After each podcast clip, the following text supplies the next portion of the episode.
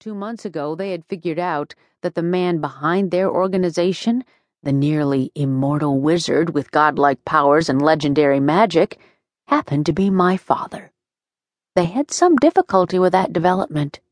So, the vampire wasn't for me. Still, I knew most of the people's patrol routes, and this undead was definitely off course.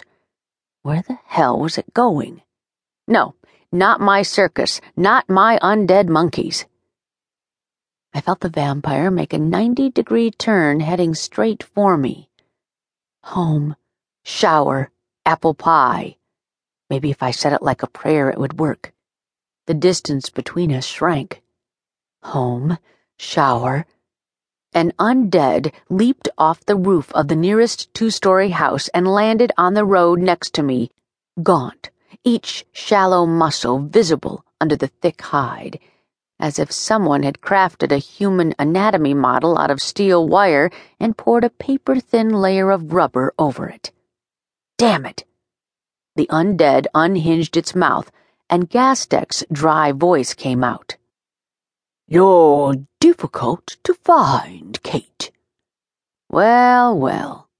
The new head of the People's Atlanta office had come to see me personally.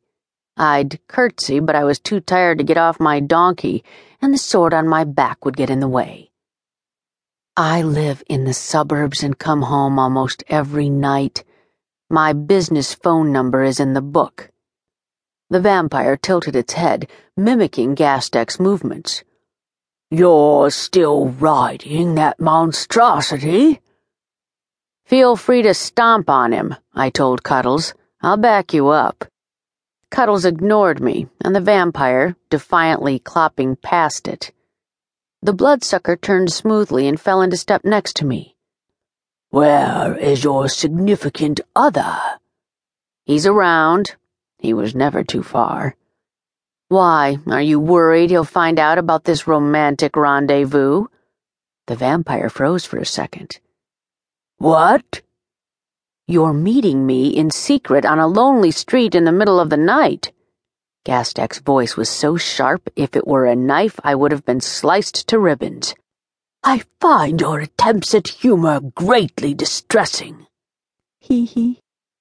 I assure you, this is strictly business. Sure it is, sweet cheeks. The vampire's eyes went wide. In an armored room deep in the bowels of the People's Casino, Ghastek was probably having a heart attack from the outrage. What are you doing out in my neck of the woods?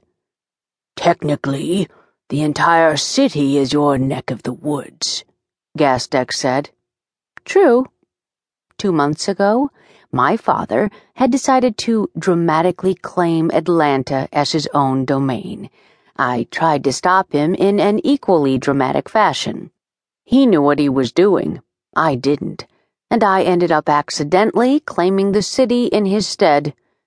I was still fuzzy on how exactly the claiming worked, but apparently it meant that I had assumed guardianship of the city and the safety of Atlanta was now my responsibility. In theory, the magic of the city was supposed to nourish me and make my job easier but I had no idea how exactly that worked. So far, I didn't feel any different. But still, I heard you were promoted. Don't you have flunkies to do your bidding? The vampire twisted his face into a hair raising leer. Ghastek must have grimaced. I thought you would be happy, I said. You wanted to be the head honcho. Yes, but now I have to deal with you. He spoke to me personally. He said he with the kind of reverence that could only mean Roland, my father.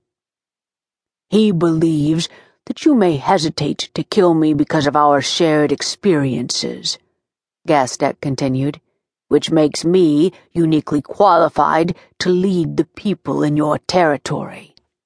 Showing how freaked out I was about having a territory would severely tarnish my city guardian cred. I'm supposed to cooperate with you, so, in the spirit of cooperation, I'm informing you that our patrols have sighted a large